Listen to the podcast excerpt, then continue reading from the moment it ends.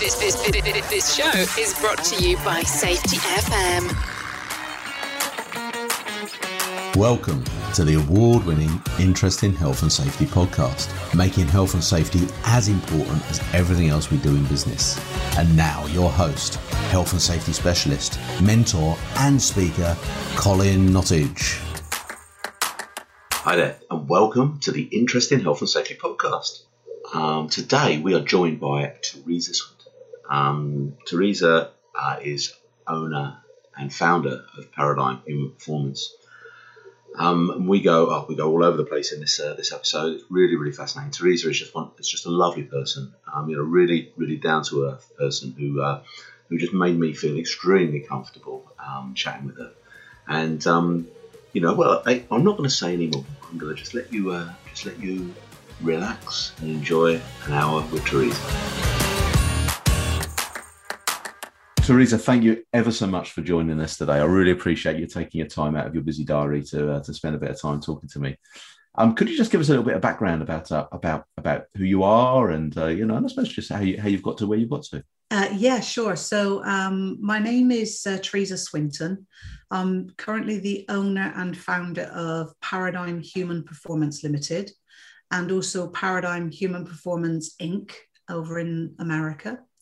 And uh, I started the business four years ago this month. It's our fourth birthday this month, actually, in the UK. Um, after doing the job that I do now, human and organizational performance improvement, in, in a, one of the big six UK electrical, um, you know, the uh, electrical companies, power providers.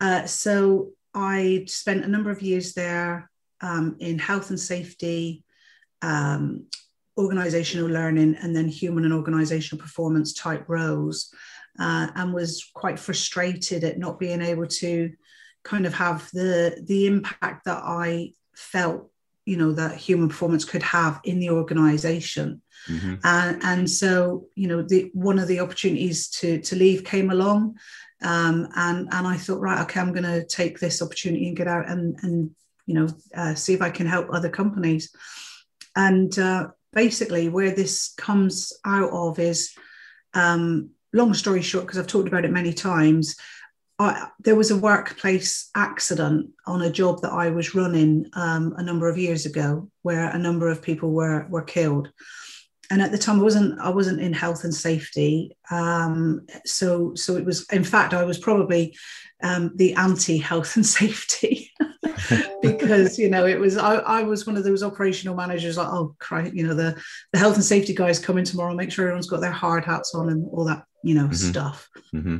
Um, and then this this accident it was a road traffic accident so it wasn't necessarily work related um, but you know in the eyes of the law but to me mm-hmm. it was most definitely work related mm-hmm. and it had it had a life changing impact on me and my career and I, I, went on this journey of a little bit of self discovery I think um, but also recognizing that I didn't want other leaders to go through that kind of um, soul searching and you know sleepless nights thinking could I have done something better? I, I felt like I could share my experience and and uh, you know help help organizations to just get better at this stuff you know i.e the way we set our people up. So so that's that's sort of a very potted history. I spent as i say majority of my um, career was in power generation power distribution. Um, uh, 17 years of that were spent in the rail industry installing you know trackside um, ca- cabling systems and trackside substations and so on and so forth uh, and then moved into power generation um, at two coal-fired power stations up in North Nottinghamshire, and and then eventually moved into the nuclear part of that organisation, mm-hmm. uh, and left there in, as I say, 2017, and started Paradigm. Fantastic, fantastic. So, and it's um, you know, it's interesting that that you know, I mean, it, it happens a lot, doesn't it? These these events that happen in your life, uh, you know, sort of fundamentally shape the way that you're that you you go as an individual you know, and it was, you know, and it must have been some, you know, a pretty, a pretty difficult time, you know, that you were working through, you know, after, you know, um, you know, after, after the, the event where the, where the people lost their lives. But it's amazing how resilient people are. You know, I think you know I've I've I've been involved in a few fatalities in my career, and um, and I'm just amazed by by the strength that uh, that, that, that people have out of such adversity and such difficult times. You know, is, yeah. is, that is that something that you you know that you know obviously you you you found you know but um you know but... yeah i mean i i don't know i don't know whether i would see that as you know strength and resilience because to be uh, to be perfectly honest with colin at the time i just fell apart yeah mm-hmm. it really really had a major impact on me and mm you know and i am very cautious and i've remained cautious ever since. Whenever i manage people or i'm responsible for people you know that that is always there in my mind about you know the and i talk about you know the shadow that you cast as a leader. Mm-hmm. uh, and that's the thing that sticks with me. I, I try and i'm far from perfect. I try and think about the you know the things that i'm doing and saying and do they align mm-hmm. uh, and and what messages am i passing on to the people who work beside me or with me or for me uh, and sometimes i can get a bit paranoid about that and if you speak to my team they'll say they'll say i quite often send a lot of uh, messages out saying can i just clarify what right. i meant when i asked for this so it, it, it does stick with you mm-hmm. i think in terms of resilience um, organizations need to have resilience when you know before things like this happen but when something like this happens they need to be able to protect their people mm.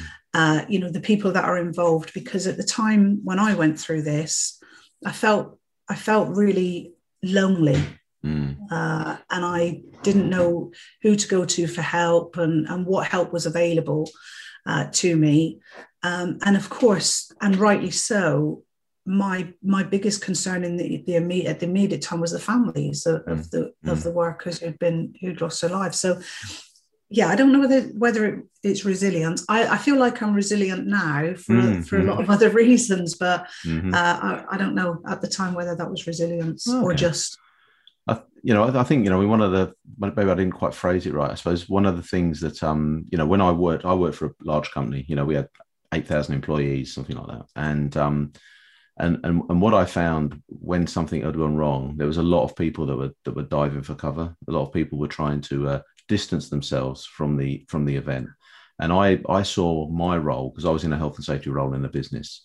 I saw my role as being, being one to go and, and support.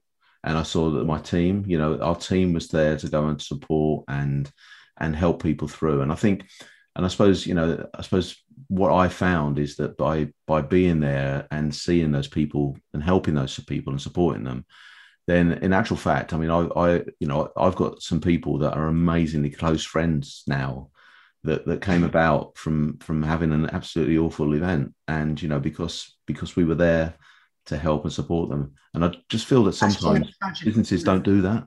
They don't do that enough, do they? No, no, I, I, I understand what you mean. It's like now we we're consultants and we work with many many organisations, but I, I'm very I'm acutely aware of when you know the proverbial has hit the fan and and a health and safety manager and his or her team are you know faced with a fatality or a major disaster for the first time that there it there's there's a lot of panic there's a lot of am i good enough? There's a lot of I, am not really sure what i'm doing. Uh, and we tend to forget at that point um, you know that our training almost we, we mm-hmm. forget our training and and I, am not sure there's any i'm not sure there's one solution to that but exactly like you said making sure that as a team we are there. And that's one thing i think that paradigm does really well mm-hmm. because we're so attuned to it and so sensitive to it that we want to make sure that whoever it is at the end of the phone feels like they've got a, a safety net from, mm-hmm. from me and the team. Mm-hmm.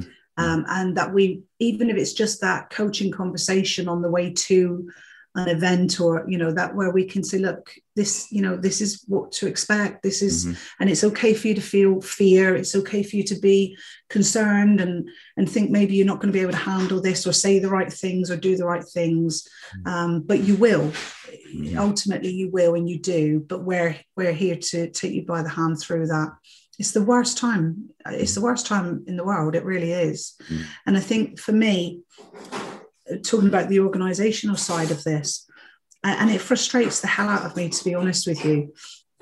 That um, sorry, I've got some noise going on in the background. Right. No worries. so, my dog will bark um, in a minute. So. Oh yeah, that's some mine probably as well. Yeah. And it frustrates the hell out of me that you know when we have accidents or incidents in the workplace, the health, the spotlight is suddenly on them.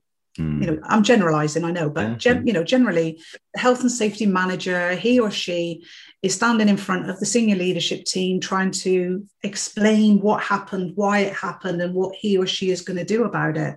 Mm-hmm. And and I find that so frustrating because the same is not true when you know uh, when a manager has to sack an employee because you know they've you know committed some form of gross disciplinary or gross misconduct you know they don't hold the hr manager and say how the hell did we manage to mm. have such a bad employee you know this must be your fault what are you doing about it mm. and so we don't apply the same standards to health and safety management mm. and the people in that department as we do to the other departments in in our organizations and, and i find that astonishing mm. that in this day and age, we're still at the point where when something goes wrong from a health and safety perspective, it's seen as the health and safety team's problem to solve. Mm. Yeah, yeah, no, I at that point, as you, as you, said, everyone else is running for cover. Mm-hmm. Uh, and suddenly, well, you know, you need to speak to the safety department. You know, they're they're investigating this. Yeah. Mm. Or they can't do it. They can't do it without the line management. Not at all. So, and I think I think as well is the. I think also as well sometimes it you know it gets overlooked the impact that these events have on the, the health and safety individual, the person, you know, and uh, you know, and they're, and they're you know people just believe that these are rocks. These are people that can that can handle anything, and you know, and and yeah. we're all human you know we're all human and we all get affected and you know and and you know there was there was an event that happened that happened um, in a business I was part of in 2001. And and and I it's the 17th of November 2001. That's how much I remember about it, you know. And I remember the the conversation I was having with the manager that morning, and he said, you know, well, you know, he said, what happens now?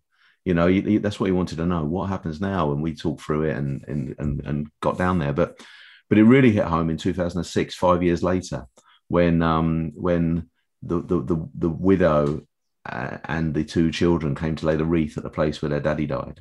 And that was the thing that really, that really, really hit me. That really hit me. And that was that was probably the point in 2006 when I I said I I want to ch- I want to try and change things. You know, I want to just try and change the way. And, and so that's why I set my business up. I've got to do something different. I've got to try and do something different here. And so that's what we try yeah. and do. You know, we try and do, you know, and uh, just try and make a difference. So it's so important. And, you know, it, it, it is one person at a time taking that that mind shift isn't it mm-hmm. and you know that that's our values here that has always been the value for my company you know we we say nobody should die or be injured just for going to work no nobody deserves that mm-hmm. and, and so the mission of paradigm is about making workplaces healthier safer um, you know more respectful places mm-hmm. that value the individual's expertise at their job so that everyone who is is working in that organization feels like a contributor feels valued and feels respected mm. and really that's what we're trying to drive at that highest level mm-hmm.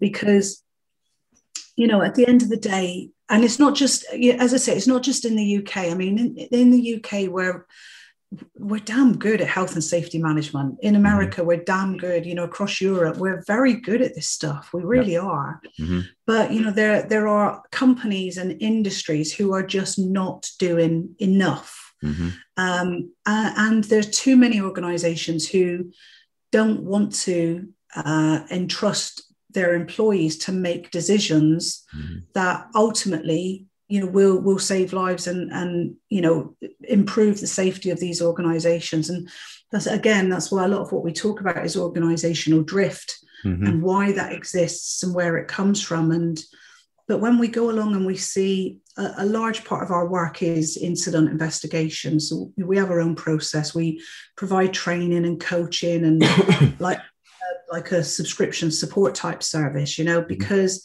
the the the quality of investigations being done by organizations in these days is disgraceful. Mm-hmm.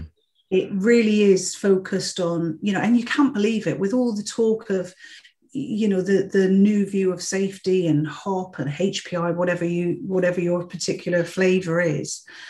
Um, we shouldn't we shouldn't be in this position where we we don't go beyond punishment or fixing the worker when something goes wrong. We just mm. don't we can't see the connections back to the leadership context or the organizational influences over you know the people that are working for them and the behaviors and the outcomes that are being driven mm-hmm. so investigation reports are you know it, it's it's a constant source of frustration to me yeah uh, and i and i spend a lot of my time reading through people's investigation reports going how on earth did you how on earth did you come up with that from that? You know corrective actions about you know sending sending people back to you know training school and giving them a thicker procedure or disciplinary action taking away suspending their tickets all this kind of thing. And i think wow you know and it happens all the time doesn't it you know you want to be a training company don't you really sometimes and think mm. how much money could we make every time a company has an accident just by mm. retraining everyone who yeah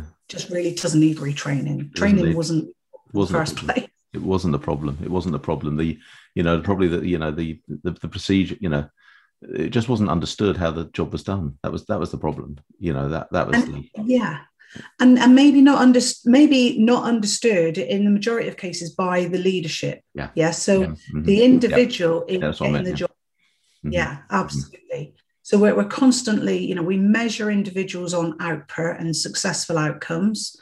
Uh, and then, you know, we don't do that deep dive into, well, how are they achieving those outcomes? Mm-hmm. And let's go and have a look at that. And this this whole thing about, you know, um, you talked just now when we were sort of setting up about learning teams.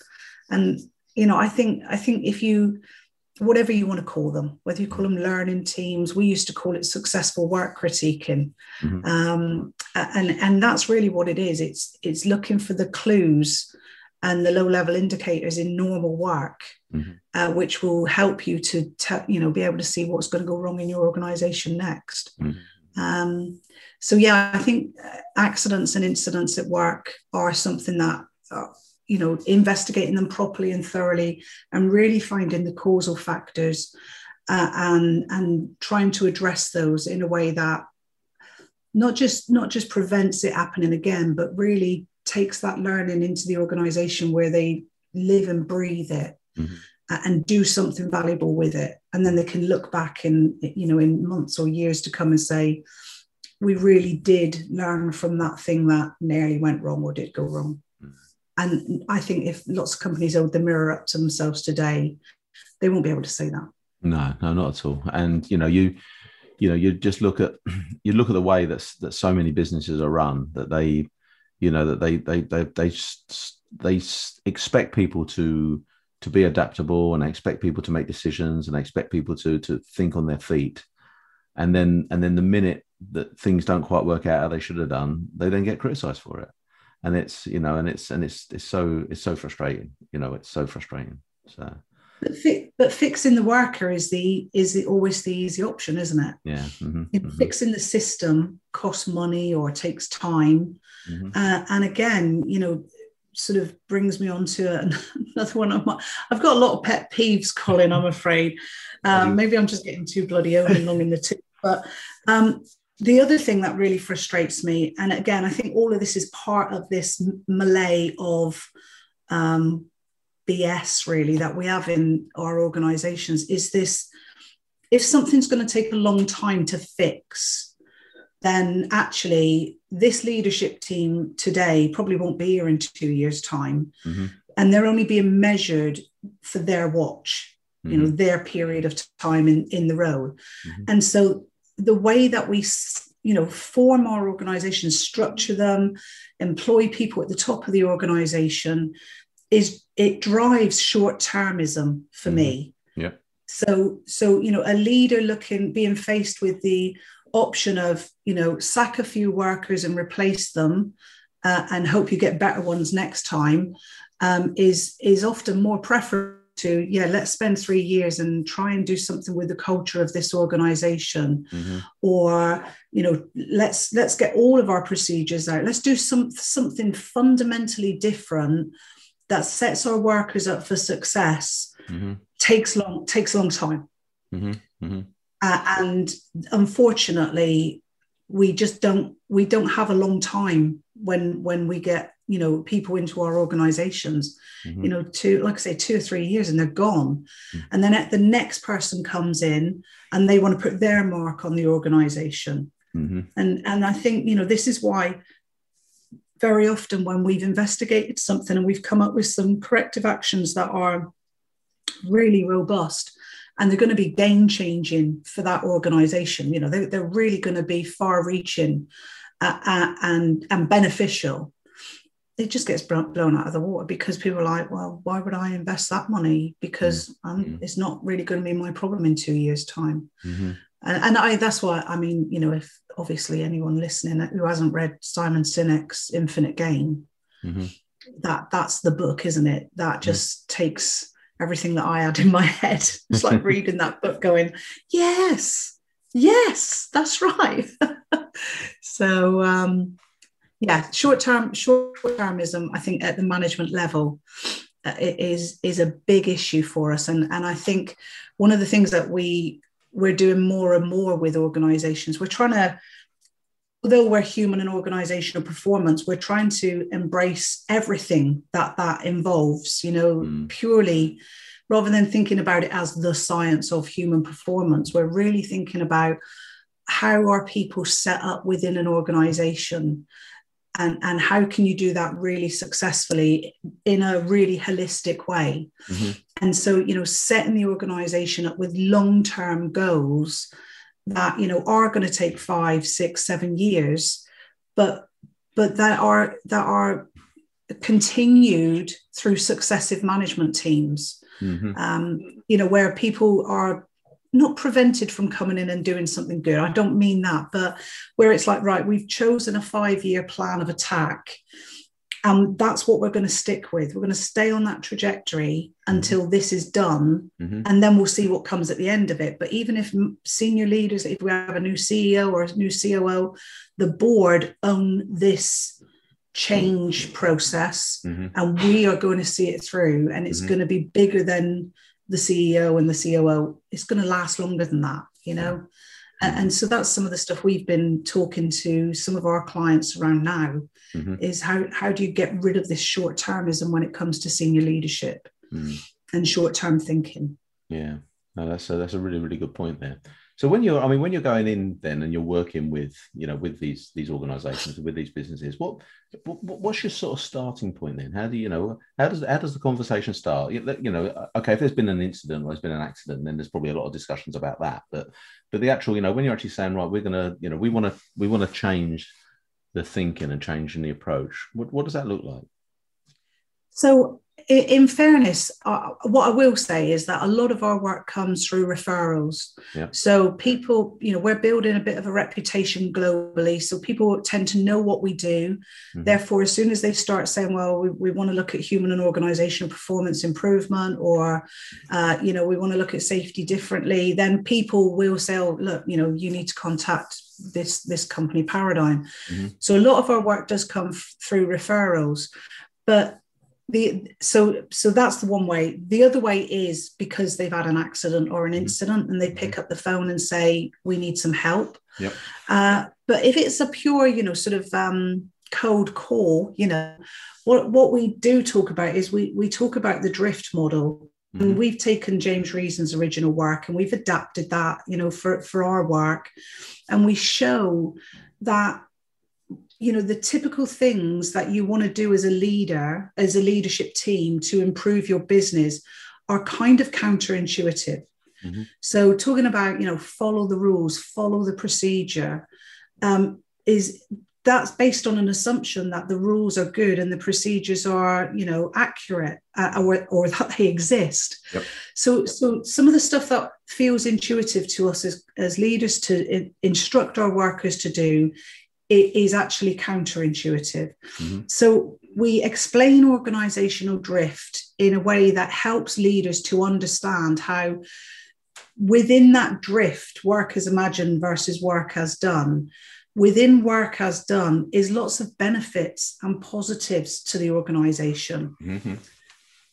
That you know that there lies innovation, there lies um, creativity, there what there lies you know efficiencies and savings and you know all of those benefits that the company um, enjoys uh, and would want to capitalize on.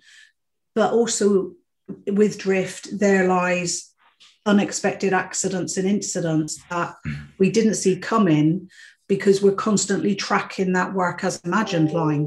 Mm-hmm. and we're not we're not acknowledging the fact that our workers aren't working to that line. They're down mm-hmm. here somewhere. Yeah so so that's that that model and the way that we deliver that it is so powerful that people just then want to start saying okay where do we go then? And all of our work, actually, the, the way that we've set up all of our products, all of our business, almost comes out of that organizational drift because then you want to understand what causes drift. And of course, it's it's all of the organizational context, all of the leadership context.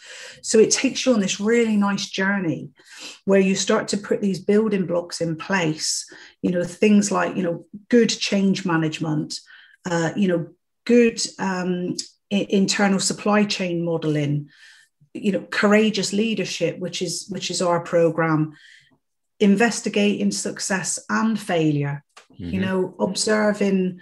Uh, you know, work as done and, and catching that through our what we call our optic tool, things like that. So there's lots and lots of um, sort of foundation stones that we put in place mm. that the organization can constantly see that we're addressing drift. Mm-hmm. Uh, and of course, the answer with drift isn't to sort of bring the green line up to or the black line up to match the blue line.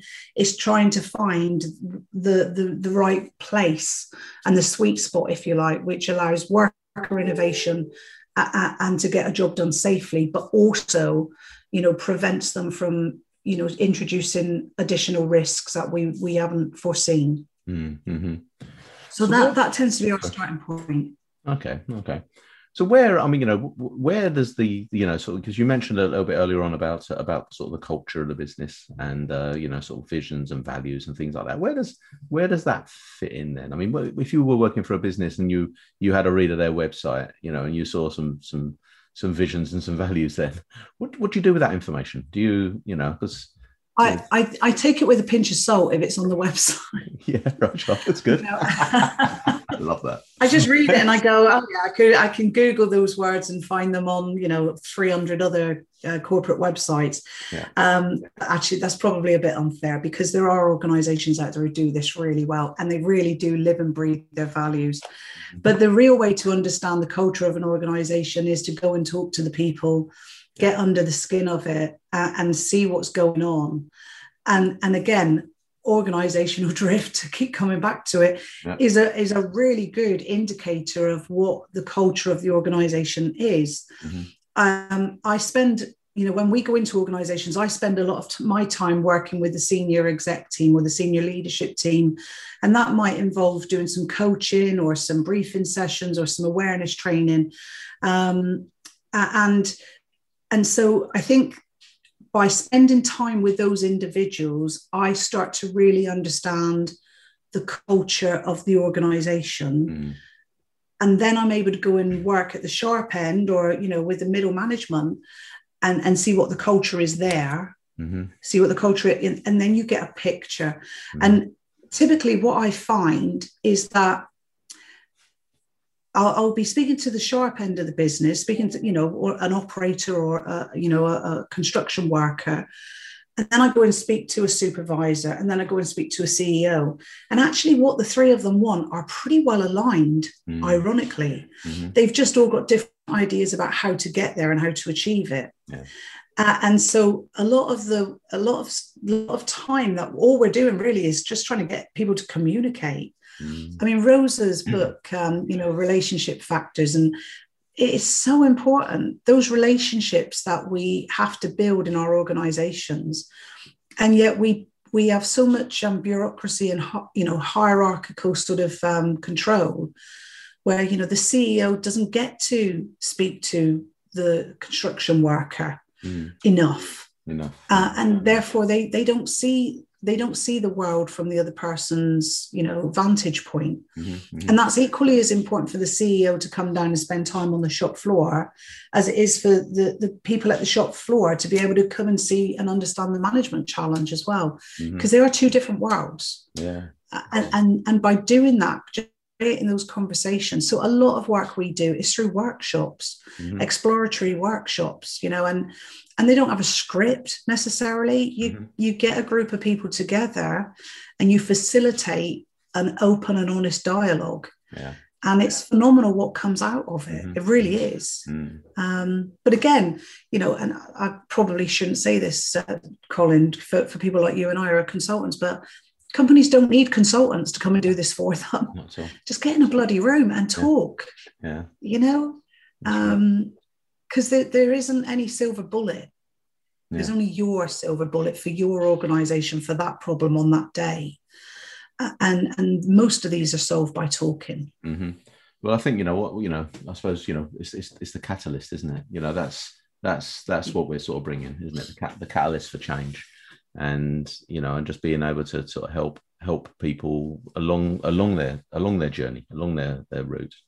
You know, but in a but maybe in a yeah in a structure in a struct in a semi-structured way that uh, that challenges. And I think that's the thing, and it? Is it, there's, there's a bit of challenge and it'll push because otherwise it will it just goes floppy, doesn't it? You know. Yeah, absolutely. And I think what's good about having that independent, you know, that independence there in, in those workshops is the risk. excuse me. the risk is that you know a company will have. Excuse me a moment. mm. Bit early for gin. I know, I know, but a bit whiskey in there as well, just to liven it up a bit. um, you know, the, the challenge is that how do you, the difference between uh, having a great conversation and making friends and, you know, singing kumbaya around the desk in the mm. meeting room and actually turning that into a bias for action. And I think that's where a consultant does help because the consultant's job is to make sure that there are some really valuable outputs from those workshops mm-hmm. and that there's some there's some action planning around. Okay, this was a great conversation and it's been really, it's been really nice to eat donuts and drink coffee together. But what are we going to do? What are we going to do with what we've learned? What what have we learned, mm-hmm. and what are we going to do with what we've learned?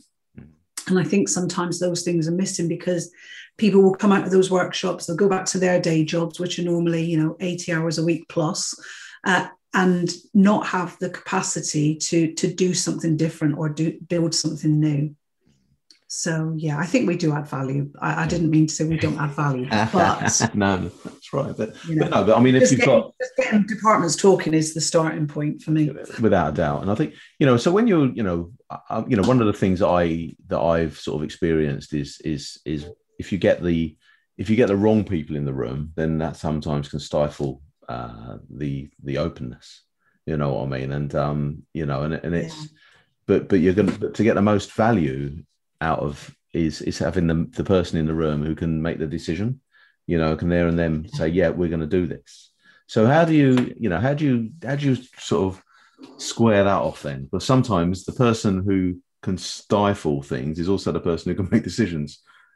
You... well i think that that is the benefit of being a consultant um, that you can kind of say things that maybe people within their own organizations can't. Uh, whether you mm. get away with it or not, it just depends. If you ever get invited back, then back. you got away with it. um, but I think for me personally, I would be doing a disservice to my clients if I sugarcoated everything that I have to tell them. So I, I just don't. I'm pretty straight talking. Mm-hmm. Um, and so if if I was going into a workshop like that, and we have done, where we kind of know that maybe the leader is uh, part of the problem, for want of a better word. Let's just call it that. Mm-hmm. Um, then I will have had inevitably I will have already had conversations with that leader because I won't let things like that sit. Mm-hmm.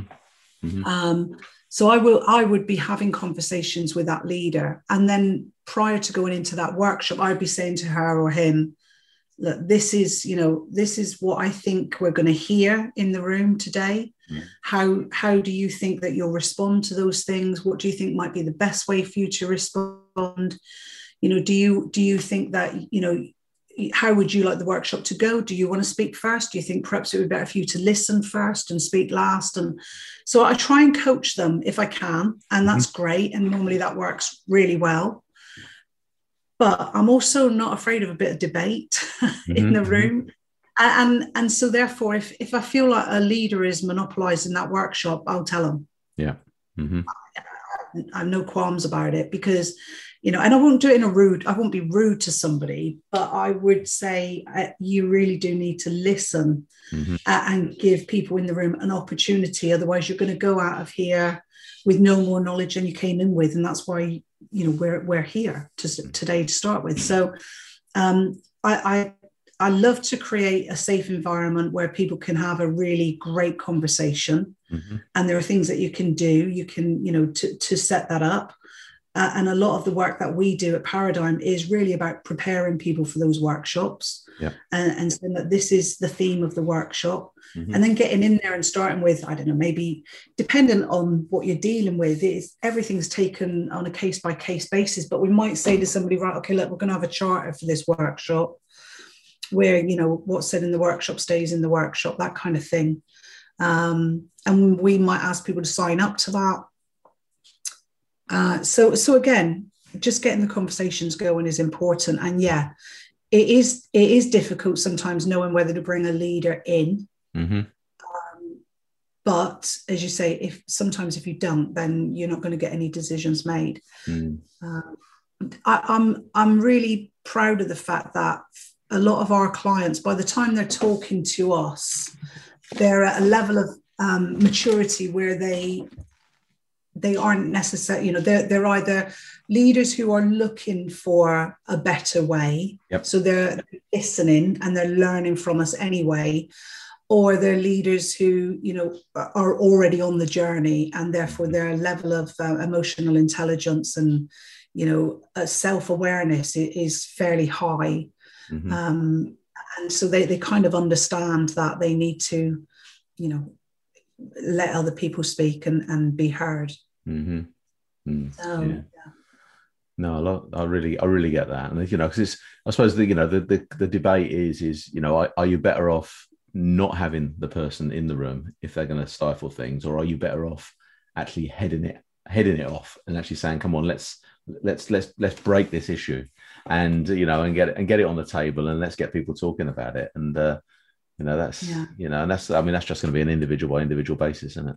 It, it, really is, yeah. Because you know, d- don't get me wrong. I mean, if if there was if there was a real issue, um, you know, with a with a team or a group of workers, and they they needed to talk it through before we introduce the leader, mm-hmm. then we would absolutely do that. So a lot of mm-hmm. the stuff that we do, so for example, our optic tool that we use to um, observe um, organizational drift, and it's really our task analysis tool so so that that tool is one where we start with the workers yeah and we we observe the work we might film it we might record it whatever it is and then we get them into a workshop and we get them to process map it out exactly what they did what we saw them do yeah, mm-hmm. um, yeah. and then you know they'll agree that you know yep that's right and now what we've done we've we've mapped out work as done yeah so whoever's observed that, we we've stand, we you know we we've challenged them and said, no, no, no, you didn't do that in that sequence. You actually did that first, and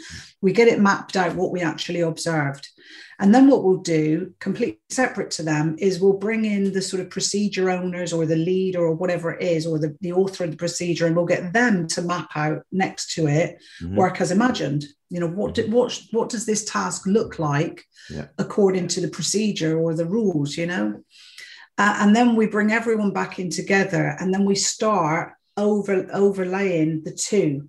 Yeah. Mm-hmm. So then you've got this conversation going on where the let's call this group the leaders, the workers imagined group, let's call them the leaders, and the workers done group, let's call them the workers. You've got the leaders and the workers talking to each other and saying, well, you know, we understand now why you don't follow that step on the procedure, but actually you can't go that far off piste because that introduces new risks and new hazards. Mm-hmm. So let's try and meet somewhere in the middle.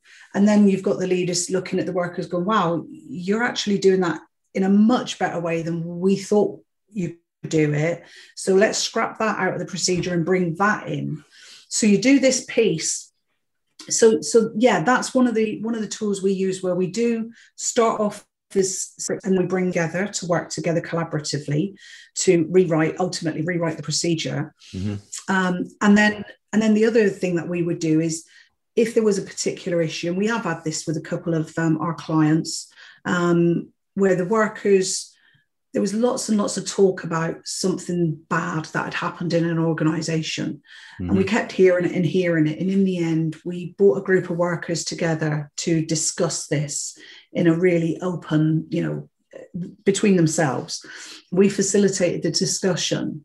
And then when they were ready and felt confident, mm-hmm. then we went and prepped the leaders in another in another workshop we prepped the leaders and said look these are the things that are being talked about this is an event that has happened this is how the workforce feel about it um, and and and then we bring both together and we have those conversations like that. So again there's always ways. Mm-hmm. but yeah i mean if you just bring two people groups of people together who are going to clash then kind of banging it, it's yeah. like handbags at dawn isn't it? And we don't want that. We don't want you that. know it's got to be constructive and it's got to be um, you know so whatever, whatever it takes. And again case by case uh, basis.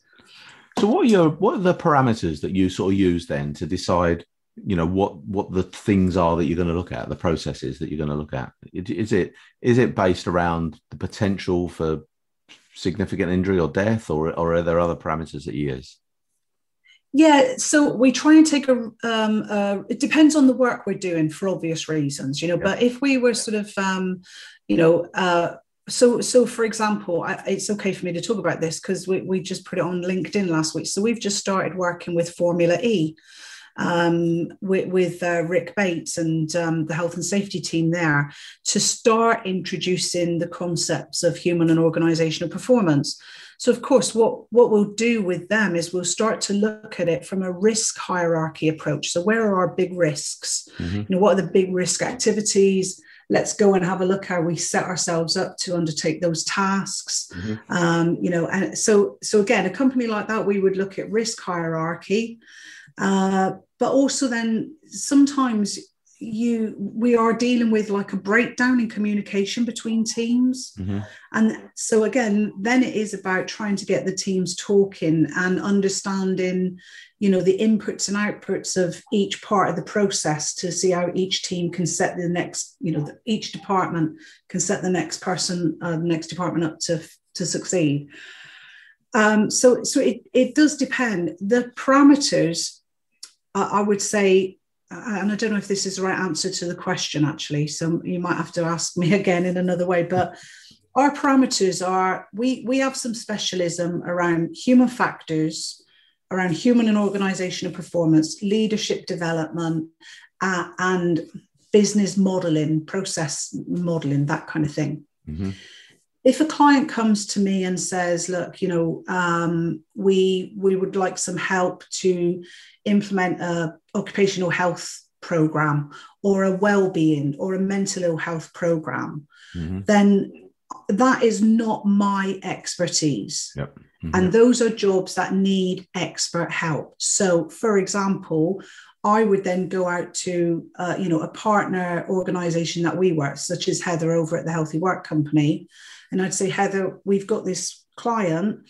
We've done some work with them, and what we found is that some there's some issues around occupational health and well-being, maybe some fatigue management issues. You know, can you come in and do an educational piece, or can you come provide some support? So, so we have a network of niche, if you like, mm-hmm. organizations mm-hmm. who we bring in. Um, you know, if, if we're looking at process safety, you know, real high hazard process safety. Yes, we, we're all ex, uh, we're all current or ex health and safety, you know, um, chartered members of IOSH, all that kind of stuff. but it's not what we do for a living. So we bring in a company called Hastam because that that is what they are amazing at, you know. Mm-hmm. mm-hmm. Uh, and so so that's what we do. We stay in our lane. Yeah. But we can help a client. We can we can diagnose a problem and then we can help a client find the right solution. Mm-hmm. Uh, and that will all be provided to them under our paradigm umbrella, but mm-hmm. it may not necessarily be paradigm directly um, delivering that work. So mm-hmm. again, you know, we've got specialists that we tap into. Mm-hmm. Um, mm-hmm. and and so we we stay inside our lane, and that's what makes us successful. Yeah. I, I really believe that's what make makes us successful because we're more than happy to say to our clients, "That's not something we do, but here's here's an, an option for you. Yeah. Mm-hmm. Um, yeah. Uh, did that answer that correctly when you said about parameters? I'm not sure it did. Um, well, I think I think so. I mean, you know, I suppose you know, I you know, you know, you go into an organisation and and and there could be there could be forty different activities and tasks that the that the business do, and there's maybe thirty of them that aren't as significant as the others.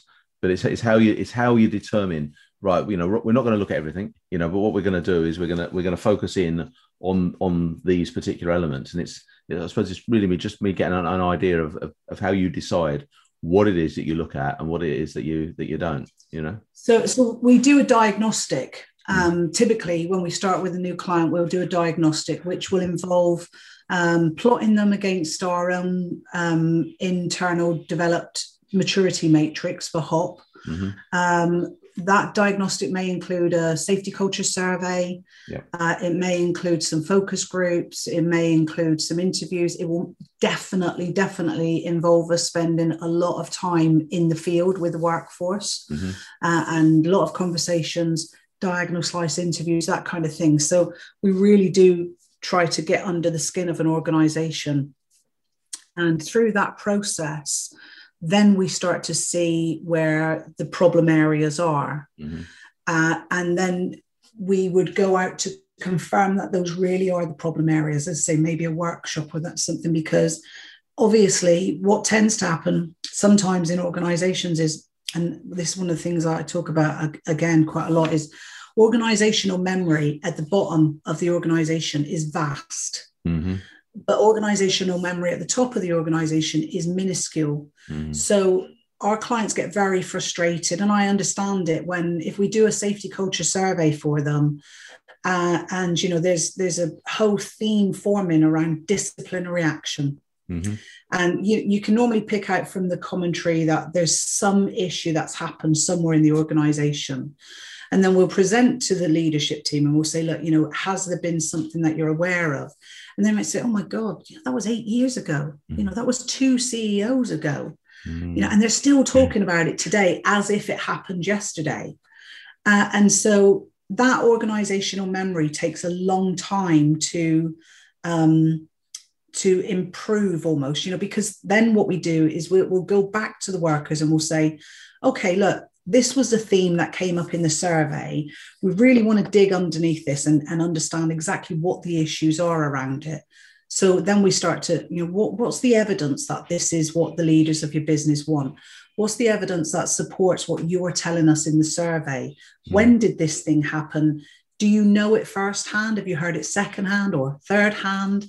Is mm-hmm. it just something that is in the ether? Mm. Um, and then you start to get to the bottom of those things uh, and then you know you can you very often you just address it really quickly by going you know different different place different time different history. Yeah. and we're not on that journey anymore. We we've changed. We're on a new journey. So a diagnostic is the way that we would go in and start to identify areas that would benefit from our an early intervention. Mm-hmm. um, but also to help an organization understand where to start. Hmm. So we're working with um, another um, global organization at the moment, and we're doing, we've got a five year program with them, and they operate in 78 countries around the world. Mm-hmm. Uh, so again, you know, the problems and the challenges that they will have in Bangladesh will be very different to the problems that they have in Germany. Yep. You know, mm-hmm. and so again, it's once you've done that diagnostic and you've got a really good understanding of what what the big picture looks like then you can start to get down into the weeds location by location. Because mm-hmm. as you as you know colin there's not one organizational culture. No there's many many many you know? Um, and so yeah understanding the different the the slight nuances in your organization around the different locations or mm. different countries yeah. national cultures come into play all of that you have to be sensitive to all of that stuff i think that's such a valid point i was i was fortunate enough to in, to interview um, a guy called Chris Partridge. He's a, he's a, he's a friend of mine. I, he, he worked for me when I was at Hanson years ago, and then he's done really, really well in his career. And he works for a uh, for a, a multinational uh, specialist metal company uh, all over all over the world. And um, and he was just he was just talking about the the different cultures and just how how it, you know there, there there there can never be one size fits all. There's got to be you know there's got to be these individual approaches that are taken because because people you know people have, have, in live in these cultures and you're not going to be able to impose something that's different you know you've got no. to you've got to work around how people how people live yeah um, absolutely yeah. and even even down to language i mean we do a lot of work in america um, our team our team and our work out there is growing rapidly at the moment and just even you know you'd think we all talk english uh, but it's so different just yeah. words words yep. have different meanings mm-hmm. um, you know and then we we've got a couple of clients where we deliver um, uh, training and our consultancy work in german so right. again you've got different dialects mm-hmm. so you know because when we first set up it was like oh we need a german speaking person to do this or we need a French speaking person or a you know Chinese or Japanese or whatever it is. Yeah. But actually that's not good enough because mm-hmm. you can't just it's not just as simple as getting a translator. No. Because the words don't translate into the same meaning. uh, and so it's it's complex, oh, it's... and for that reason, that, you know, partly due to COVID, but you know, also due to us, the team, thinking, what's the best way for us to overcome this? Mm because no matter what language you speak or you know what nationality you are hop does make good business sense mm-hmm. it, it, really does mm-hmm. it you know and and therefore what you have to do is be able to translate it into you know what it's going to mean for that for that particular location and what we've been doing we we've just set up um, instead of us going out and providing you know a lot of consultancy and a little bit of training uh, what we're doing now is we're providing a lot of training. Uh, and the consultancy has been done through, we, are actually now training our clients' people mm-hmm. to do what we do. Yeah. So we take them through a six month practitioner program. Mm-hmm. Uh, and at the end of that six months, they they walk away with all of Paradigm's IP. They get given it. Mm-hmm. Um, they have their, they've during that six months not only have they been taught and learned and you know got their qualification but they've also developed and built their own program for you know they they act like a single point of contact in a location uh, so that they can go and deploy the, the strategy at their location make it fit for them and their um, and and then what we do is we provide support by you know training the senior leaders of the organization. And by the time we've sort of done that, worked with the leadership the practitioners are coming through their qualification and so we we almost meet at that frontline supervisory level mm-hmm. Where we've worked down through the organization the practitioners have worked up you know from the through the fundamentals with the sharp end etc and then we're together at this supervisory level mm-hmm. my team is observing the practitioners training the frontline leaders mm-hmm. how to you know how to do this stuff and, and what it means to them mm-hmm. um, and that again is, was brought about largely because of covid because we we recognized that we couldn't travel all over mm-hmm. the world and get to our clients anymore yeah. but we didn't want the programs to stall either mm-hmm. so mm-hmm. we we've had a couple of um, different um, versions of it it's fair Yeah. to say you Mhm. know um, as as most things we we tested a few different ways of doing this and now we've landed on a really nice program Mm. and then after the six months they can go on then and do a master practitioner program with us which is a bit more academic Mhm. looks a bit more at the theory but when you come through the the second six month program you get your qualification at that point you've got everything you need to be you know like an organizational strategic hop leader Yeah. so they can teach you know the the senior leadership teams the exec teams and and pr- implement uh, an organization wide hop program again with all of the ip that paradigm own given to them for them to go and use you know so so Amazing that's how we've been addressing it and that means that clients can come to us and say right okay look we've got bilingual um, or multilingual people Mhm. that can be trained by your guys in english Mhm. and then they can then go and translate that that into their own language you know um, or local dialect or whatever it is Mhm. and that that is proven to be really and i'm really i'm really proud of that program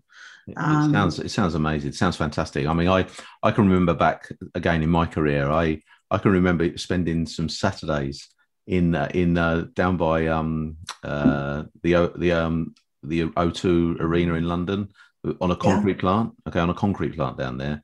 Um, training up some um, Romanian concrete mixer drivers because uh, the company I work for had a huge, huge Romanian and and I and um, you know my when I when I do training, uh, it, it's nice to have stories and it's nice to have a, the odd joke and all that. And, and and and we had a we had a translator there, and it was it was it was such an experience because I'd say a joke and and nothing would happen.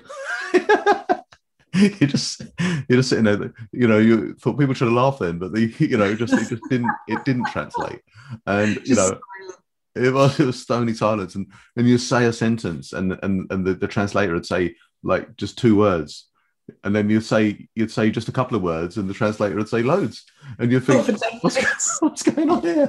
What's going? yeah And it's just me not, you know. And it was it was it was something we tried, and and and it, and it was it was just wasn't, you know, what you're doing It's is just really so much more robust.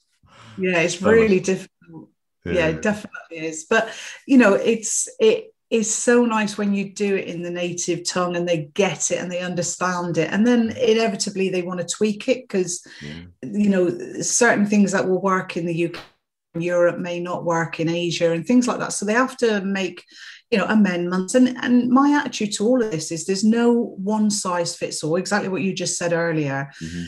but also even if that organization moves itself one step forward then that's that's beneficial yeah. hmm you know, it's great when you see an organization go from you know the, the, a, a low one on our maturity matrix to a high 5 Mhm. that would be that's amazing but Mhm. actually just seeing them go from a for, from a low one to a high one Mhm. it's fantastic what an achievement and it can be so um, transformational for the team or the organization Mhm. um, but again, I think where what we do really well is we try and keep this simple and very basic.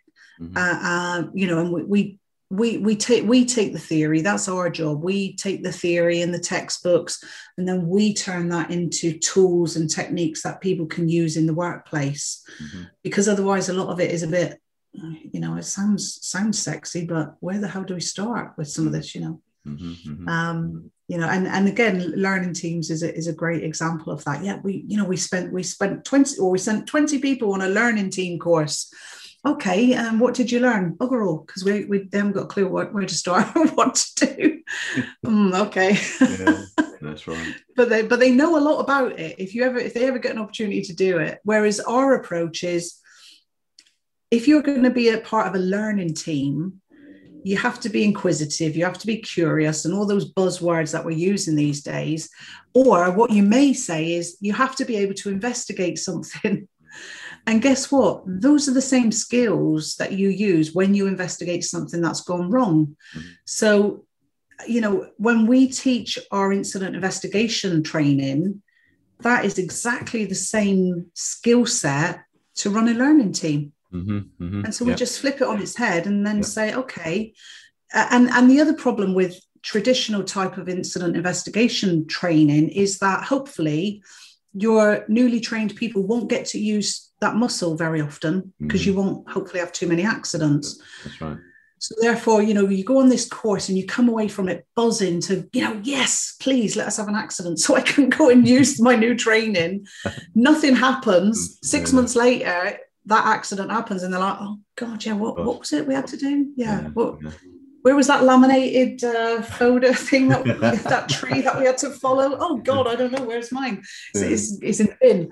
Yeah. So again, you know, by by training people to do really good, thorough incident investigations, Mhm. investigate not just health and safety incidents, they can investigate anything that goes wrong in your organization, Yeah. any unexpected outcomes, no matter what they are. Mhm. But then they can also go off out and say, okay, what are we, you know, where what are we seeing as organizational drift? Let's now go and investigate that. Let's go and Mhm. understand why that exists. Mhm. And then they can be using that skill set proactively, which Mhm. means that God forbid the thing does go wrong. It's second nature. They just they just trip into it, you know. That's what they do. That's how they work. They're in- Absolutely. That's they're inquisitive. that's how they think. Yeah, inquisitive. That's how they think straight away. They're always like, okay, you know, yeah, we've heard that it was human error, but that's not the root cause, or you know, that's that's just part of it. How were the people set up, you know? Mhm, mhm. Um, so Probably yeah, that, you can that's, hear that. I've got. I think I've got a, a Hoover going off upstairs. So I'll. Uh, yeah. These things. Oh, I can hear it. not me. Not it. me. I don't know how they work. no, no. I'm I can hear it over my washing machine and tumble dryer, and my, my other half in there cooking his breakfast. It's fine. The joys of working from home, Colin, isn't it it? just? Isn't it just? So, no.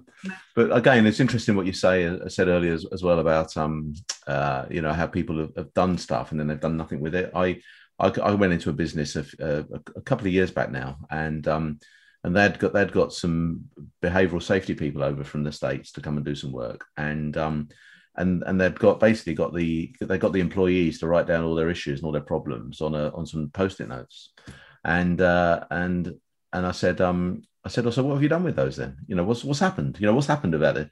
And they said well, I don't know. And I said well I said have you still got the post-it notes? And they went oh they're somewhere. And we found them in a box. And it was about 300 there's about 300 of these things that have been chucked in a box. And and I just said well I said you know what you could have done you know is is you could have actually looked at these and you could have you could have maybe categorized them and you could have Feed Decide- them. yeah, put them up on the you know post That's. Great, you could have had a wall. I called it the wall of opportunity. That's what you could have had. Yeah, this fantastic absolutely. wall of opportunity. And I said, and what you've done is you've bunged it in the uh, you've bunged it in the in a in a cupboard somewhere and lost lost it all. And what you've done is you've just lost that total buy-in. Everything that you were trying to achieve, the, the people just don't believe it because they they've Yeah. contributed and they've had nothing back. And how yeah, and what a shame. what I was say. You've just you've just disenfranchised Mhm. a, a shed load of workers who probably thought "Hmm, maybe this time they are going to do it. yeah. Um, you know, and and that that's the sad thing, isn't it, with workshops like and, and consultants like that need, need shooting. To be honest with you, in my personal opinion, Not don't work. Not work. not physically, not physically, not literally. but you know, they they it's why go in and give an organization a problem? Yeah. They've called you in because they've got a challenge or they've got a problem. Mm. You don't go in and go, "You're right, you have got a problem," and here, here, look at it, look at it, look at it. Yeah, right. You know, they want you to come in and help them make sense of the problem, define the problem, and then come up with a, a solution that they're going to be able to work with. Yeah. And yeah, I, these workshops, I, I've I've observed a few workshops where I'm like, I'll never get that couple of hours back in my life. That's right. yeah, that's right. That's right. It's just it's so frustrating. And you Mm. know, don't get me wrong, in the early days when we set up, yeah, we, we probably were guilty of doing a bit of that ourselves because me naively running this business on my own thought if a if a if a company's going to bring me in and they're going to spend money for me to come in and you know facilitate something for them or train some of their people then yeah obviously duh of course they're going to use it mm, mm. and they then when I realized that they weren't going to, that it was just a nice day with a few free sandwiches, Yeah. I was like, I need to go further Yeah. as a consultant. I need to close this loop. Yeah. And and that's really why, you know, some of the stuff we do now, we don't kind of we we do go and help people with the one problem and try and solve that for them but we're not we're not typically your one and done type of consultancy we mm-hmm. we partner with organizations mm-hmm. um, you know in fact we're talking to a, a really big um, uk project at the moment which is a joint venture of uh, four different organizations and they approached us and said can you can you give us a proposal for helping with some health and safety support and also some human and organizational performance training for this project team mm. five or six year project and we looked at it and i was like well this just doesn't it's not a cost effective way for you to do it and actually it drives again that short termism mm-hmm. we just it's just transactional we'll just end up yeah you've had a day here you've had a day there and, and we just don't want to work like that. So we went back to them and said, look, if you want us to put a price together for you, we will, but it'll be more like a schedule of rates. Yeah. Mm-hmm. If you want us to do that, fine. But why don't you offer us the opportunity to become a part of the joint venture, mm-hmm. to sit at the table? Yep. And then there's so much more of this that we can take away from you that you don't have to worry about, you know? Mm-hmm. Uh, and so that's what we're doing on this particular project. Well, we're, we're in conversation with them now about taking over all of their, you know, we'll deliver all of their, we'll do everything from their induction training right through to their ongoing competence management, right through to all of their leadership development training, you know, running their workshops, their CDM meetings, the whole shebang you know whereas at the moment four companies are trying to get their head around which one of you is going to be the health and safety lead which one of you is going to be the train you know actually let's bring this company in to do that mm. then we sit at the table with them they know they know what they're getting and that they're getting value for money yeah. but also we know that we're we're not leaving money on the table that could be spent in a way that benefits the project mm-hmm, mm-hmm. Um, where I think, you know, when you go into a competitive tender process with something like these big projects, that's the risk. You know, you're, you're you know, you're judged on cost. Mm. Well, paradigm's never going to be the cheapest. No. But paradigm's always going to be the best value, you mm. know, and, and the best quality. If obviously I'm bound to say that. But you know, but, no, no, no, no. and, and, obviously, and, and, obviously, Colin Nottage's company as well is close, close second. But, but you know, Brilliant. you know what I mean, don't you? I do exactly what you mean. Yeah, we, we need to we need to operate a different business model as um, consultants. You know, whatever consultancy you call yourself, and where you can partner with a company. I think there's so more benefits in that model yeah. than just your typical day rate consultant, you know. Mm-hmm. Yeah, I think that's absolutely absolutely wonderful. Teresa, we're co- we're coming to the end of uh, end of our time here, so it's absolutely flown by.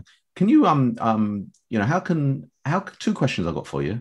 First off, how can people get hold of you? Okay, but also, what have you got coming up? What what have you exciting things? Have you got any have you got any uh, webinars or anything exciting that's coming up that you want to? Yeah, yeah. About? So we've got a few things coming up. Um, you can contact me at Teresa at paradigmhp.com and mm-hmm. perhaps we can I can share a link or something yeah. with mm-hmm. uh, on on the notes or something. Yeah, no, no, no, we can. Um, uh, you can visit our, website www.paradigmhp.com. Mm-hmm. Um, it, what have we got coming up on a Thursday afternoon? We we've been running these um, learning organisation webinars. Uh, so, so we've been running those every Thursday afternoon at 2 p.m. Uh, UK time, totally free of charge. You can find the link on LinkedIn and sign sign up for those. Is a phenomenal community of mm. between sort of 60 and 100 people a week for two hours every Thursday afternoon. We normally have a presenter. we got two strange guys coming on this Thursday to um, present um, I, I, think it's going to be bedlam because they're taking over the webinar. I think, oh, oh that's you, Colin, isn't it? yeah. You and James. So yeah, I mean, really, again, that's one thing I love about, it, and I'm really proud of. We prom- we promote we promote people who have got the same values as us. Yeah, no, There's plenty of work to go around out there. We don't need to compete and you know backbite each other. And I think there's enough companies out there who do that. Mm-hmm. We find really great people who do what they do, mm-hmm. and it doesn't matter whether they cross with us or not. We want to promote them. So for you and uh, James coming on, obviously to talk about Project Millennium. Um, in terms of what else we've got coming up this year, we are um, main sponsors for Paul Clark's HSE Congress series. Mm-hmm. So we're hoping hoping to get back out live and do some mm-hmm. live ones towards the end of the year. But we've got the UK one coming up um, at the end of March, beginning of April. So look out for that because we've um, got some really great stuff going on at that webinar, and we always uh, at that conference. And we always give away um, a nice package of work, free consultancy work to, mm-hmm. to a client as a bit of a co- com- competition. Uh, what else we got coming up? Team in America is growing really quickly. We're about to embark on five different um, multiple year contracts with um, new clients and in new sectors for us as well. So uh, the company I've mentioned a few times today, I think it's okay for me to talk about them. That's Givaudan, who are a company who make flavors and fragrances for mm-hmm. um, pretty much if you spray it on you or you put it down your throat, Givaudan have probably um, mm. made the uh, fragrance or, or, the taste of it. Uh, we're working with uh, Coca Cola. Uh, we're working, um, we're starting to do some work with um, Mars uh, on incident investigations uh, and a couple of other companies, Babcock International, we've been working with for a while, a company called Evergy out in the States, who we work with. So we're global. The really exciting thing that's happening in the next month or so is um, I, I've got a mentor who I've been working with and who encouraged me to set Paradigm up, and that's Shane Bush of Bushco HPI, mm-hmm. um, based out in um, the US we're actually merging our two companies. Wow. Um, so stateside will be Paradigm and Bushco together, which I'm really excited about. Mm. Uh, and I guess really um, the, the the big thing at the moment is the practitioner program, which is proving really really successful. So if you're an organisation out there who would like to do this you know like to really get human and organizational performance embedded into your own organization but perhaps you're not a company who likes to use consultants or you know you you have a limited um, a, a limited time to do this then you know us training your own people reach out to us about that. So yeah so that that's kind of the things that come to mind it's absolutely wonderful. Absolutely. I get all embarrassed when it comes to the sales bit, Colin. well, you've done really well. I mean, you've done, you put it over absolutely wonderfully. So um, I really, you know, really appreciate that, and, and really appreciate the opportunity you're giving us on Thursday. That's going to be great uh, fun. It's going to be really yeah, I'm really looking forward to this week's uh, webinar with you too. I, have warned people that you're just taking over my webinar, and it's going to be. I, I just have no idea what you're going to do, but I'm excited about it. Fantastic, Teresa. Thank you ever so much. Thank you so much for your time. It's been well, Colin. Thank you, thank you as well for everything you do. Um, because you know, webinars like this or podcasts like this, they they're just great. They're real levelers that you mm-hmm. get to kind of meet people that you or you know feel like you've met people that you might not get to meet. And I think you do an amazing job. Same with uh, James with with his and um, you know th- these webinar uh, podcasts are just phenomenal. So thank you because I know that you give up your time to do this and mm-hmm. promote people like me and our businesses. So thank you very much as well. That's wonderful. That's wonderful. Teresa, thank you so much for your time. It was an absolute pleasure chatting with yourself, and uh, and and also thank you so much for uh, giving James and myself the opportunity to talk on your uh, on your uh, webinar about Project Millennium. You know, Project Millennium sponsor you know, sponsor the podcast as well, and, and they're there to try and uh, to try and help health and safety professionals in their in their growth. Um, you know, whether you're new to the game, whether you're an existing professional that maybe has plateaued, or whether you're somebody that's uh, that's well into your career and is looking to give a bit back to uh, to other professionals, then, then Project Millennium is a place for you. But let's uh, let's go back to your um, to, to what you were chatting about, and and I just love the you know when you're talking about how short termist sometimes our businesses can be and how important it is to play the long game. You know, we see it in so many parts of, uh, of, of, you know, things like the National Health Service. You know, it's just such a shame that that, that is suffering in the way it is because there's no long term game, you know, cross party. Well, you know, it's the same within business. You know, there should be these, these longer term approaches taken um, to safeguarding the health and well being of people within the um, within the workplace. Um, you know, so again, you know, just totally agree with what you're trying to achieve with your clients, you know, on that front. Um, you know, your risk profile, again, fundamental. You know, really getting a real understanding. And if you're a consultant, you know, that's that's new to consultancy or you've been there a while, and make sure that you get a good process for actually doing a risk profiling with your uh, you know with your business and with your clients, just so you get a really good understanding of what it is that they are having to deal with, having to face. Because once you've got that uh, in place, then you can start providing the best advice and the best support. And you can also, you know, be really looking at, you know, what are, what's coming out, what new things are coming out from the health and safety executive, what new things are coming out from the industry that your clients or your or your business may uh, maybe uh, benefit from because you understand the risks that your business is facing. Um, and also the piece that you were saying, Teresa, about you know about trying to break businesses out of their silos. You know, I see it all the time. You know, and, and the, the health and safety department is struggling to get into the sales department. The sales department aren't talking to the operations department from a health and safety perspective. Um, you know, finance, are, you know, are outside the loop. You know, this it's really about bringing all these different parts of the businesses together um, so that you can gain when you apply that then back to the long term view, that's when you can start to have some real success in uh, you know in, in moving the business forward. Um, Teresa, thank you so much. It was uh, an absolute pleasure, and, uh, and, I really wish you all the best. And please, you know, if you're listening to this, if you can check out the Paradigm uh, Human Performance website, and please get in contact with them because uh, you know there's so much that uh, that the Paradigm business can offer to your business.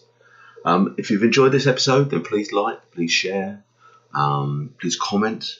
Um, we'd love you to join the uh, the community. So um, you know, please please head on down, um, and you know it'll be it'll be great to, to connect with people. And if there's anything you want to to hear about, you know, if there's a particular guest you'd like us to get on, if there's a particular topic that you'd like us to uh, to explore and talk about, then please uh, get in touch. You know, drop me a line uh, at LinkedIn, and um, you know, we will endeavour to uh, to um, to satisfy your needs. Hey, look, have an absolutely smashing uh, smashing week ahead, and uh, and we'll see you really soon. Bye for now.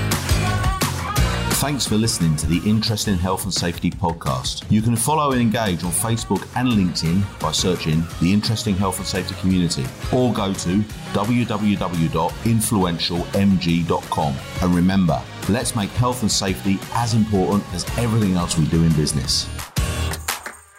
The views and opinions expressed on this podcast are those of the host and its guests and do not necessarily reflect the official policy or position of the company. Examples of analysis discussed within this podcast are only examples. They should not be utilised in the real world as the only solution available, as they are based only on very limited and dated open source information. Assumptions made within this analysis are not reflective of the position of the company.